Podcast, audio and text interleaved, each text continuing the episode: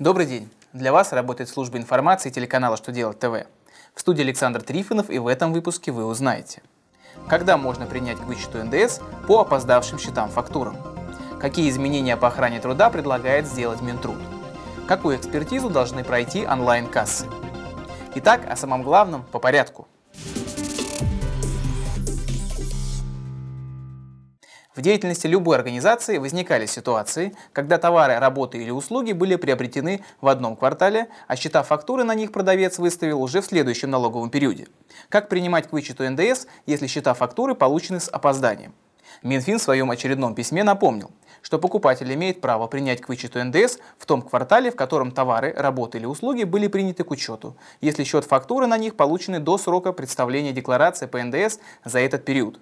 Например, если товары были приняты на учет тридцатого марта, то по счету фактуре, выставленному первого апреля и полученному до двадцать пятого апреля, вычет эн дэ эс можно было заявить в первом квартале. Такой порядок прямо предусмотрен статьей сто семьдесят два Налогового кодекса Российской Федерации.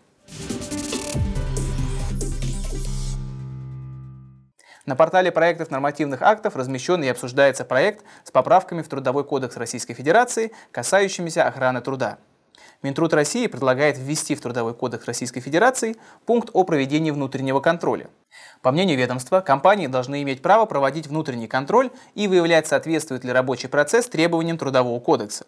Кроме того, если поправки будут приняты, то работодатель сам сможет инициировать проверку трудовой инспекции.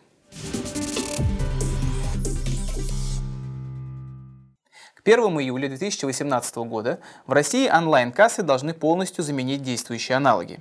Передача данных о расчетах в налоговые органы будет происходить через операторов фискальных данных. эф эн эс России разработала документ о порядке экспертизы онлайн-касс и оборудования операторов фискальных данных. До двадцать третьего августа его будут обсуждать на сайте проектов нормативных актов.